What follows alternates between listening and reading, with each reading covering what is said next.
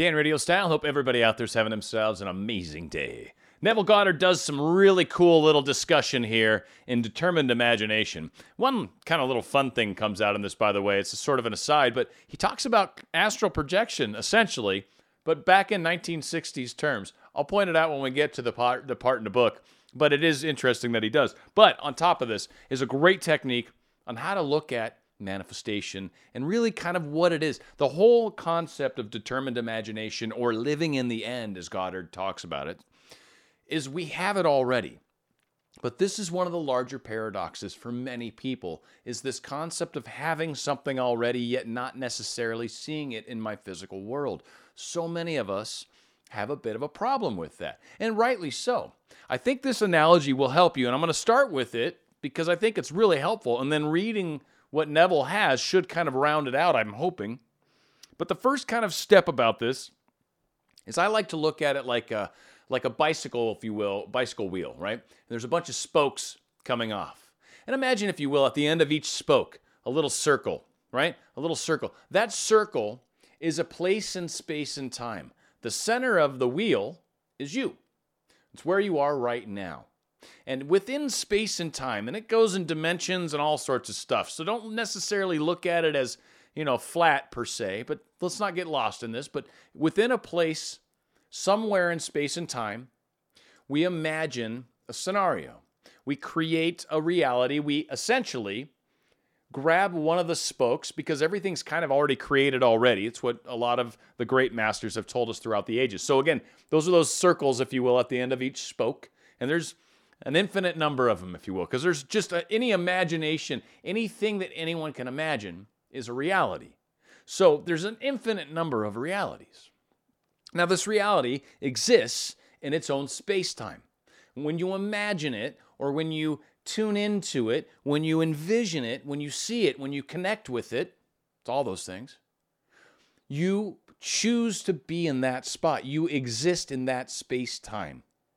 And when you do it and then feel it, you create a set of steps back to where you are from there It's basically this, the simplest way I can explain how this happens. So we go to the place, we experience it, we create it. So in space time, in the future, somewhere in the future, in but a moment's time, in the future, this reality exists.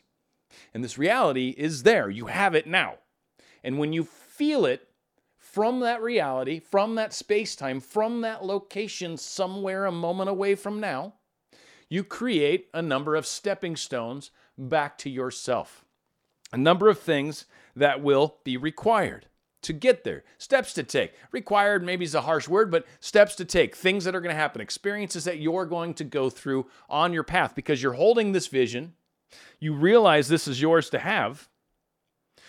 And so, because of that, you're going to continue to take steps. You're going to be guided internally because you're going to have inspired action because, again, you're staying focused on this thing in, in the future, in the space time, in but a moment's time. And so, as we follow our steps, as we allow it to unfold, it begins to become more and more apparent in our physical world. And that is when that physical part of ourselves finally gets its justification. But every single step along the path, every single moment from the point where you felt that you were that you were there in space-time feeling it living in the end experiencing your desire from that moment it was a reality. And i guess the analogy i like and then we'll get right into goddard but the analogy i like and i think it works I don't know if any of you have ever ever bought an airplane ticket or ever had to book travel through any sort of source. Uh, but of course, there's a great number of seats. And back in the day, they were a little easier to choose. Now they want to charge you and all these different things. But whatever the case is, is there's always this place where you can choose your seat. Now, for the sake of the argument, I'm not necessarily going to pay to upgrade, but I did find a seat. It happens to be a window. I like it. I choose that seat when I book my flight. And bam, booked it, shows that 22F is the seat I got. Awesome, fantastic. Right now, that seat is mine. That seat is mine. I don't have any question about whether or not it's mine, but I'm not sitting in it right now, and I'm not going to be sitting in it until my flight. but it currently is mine. Manifestations are exactly the same way. It's yours. There's a place and time. You've discovered where it's at by your imagination.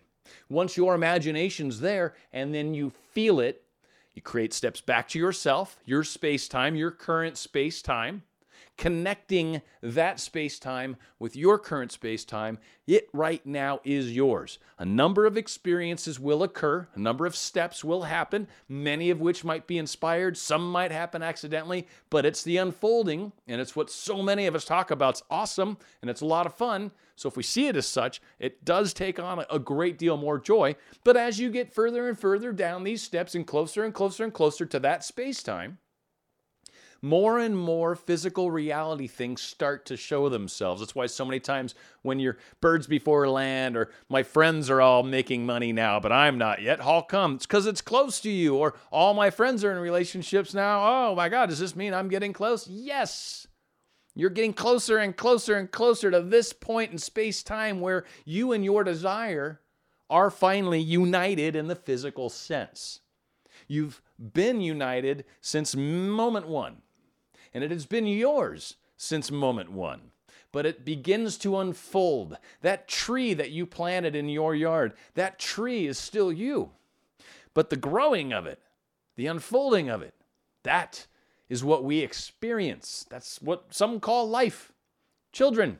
Children are great. When they're 18, they can finally get the heck out. Just kidding, of course. But it's, you want them just to go straight from babies to all the way up to adults? No. It's the growing, it's the experiences that make us happy. That's why we're here. So understand the place and time has been created, it's yours already, and Goddard will back me up. The ultimate purpose. Oh, by the way, this is out of Awakened Imagination and the Search. Is the uh, is the book, and the chapter is still sealed instructions. It's chapter two. The ultimate purpose of imagination is to create in us the spirit of Jesus, which is continual forgiveness of sin, continual identification of man with his ideal. Only by identifying ourselves with our aim can we forgive ourselves for having missed it. All else is labor in vain. On this path, to whatever place or state we convey our imagination, to that place or state we will gravitate to physically also. In my Father's houses are many mansions. If it were not so, I would have told you. I go to prepare a place for you, and if I go to prepare a place for you, I will come again and receive you unto myself, that where I am, there ye may also be. John chapter 14, verses 2 and 3. By sleeping in my Father's house in my imagination, as though I slept there in the flesh, I fused my imagination with the state, and I was compelled to experience that state in flesh also. Now, real quick, just the aside, but astral projection, 1960s terminology. That's why I think this guy read some other cool esoteric stuff, because here is another example of where he gives us a hint. So vivid was this state to me, I could have been seen in my father's house had any sensitive entered the room where in imagination I was sleeping. A man can be seen where in imagination he is, for a man must be where his imagination is, for his imagination is himself. That is astral projection in a nutshell. That's exactly what that is. When you project outward and put yourself in a place, you do it through this technique. That's exactly how you do it. That's what you learn when you go some of these crazy or other circles. He is teaching a major little secret here. Let me say the whole paragraph one more time. So vivid was this state to me, I could have been seen in my father's house had any sensitive entered the room where in imagination I was sleeping. A man can be seen where his imagination he is, for a man must be where his imagination is, for his imagination is himself. This I know from experience, for I have been seen by a few to whom I desired to be seen when physically I was hundreds of miles away. We put ourselves in that place by imagination. We live in that space time in reality. It is that that creates the, the way to it. It creates that experience. Goddard continues I, by the intensity of my imagination and feeling, Imagination and feeling myself to be in Barbados instead of merely thinking of Barbados had spanned the vast Atlantic to influence my brother into desiring my presence to complete the family circle at Christmas.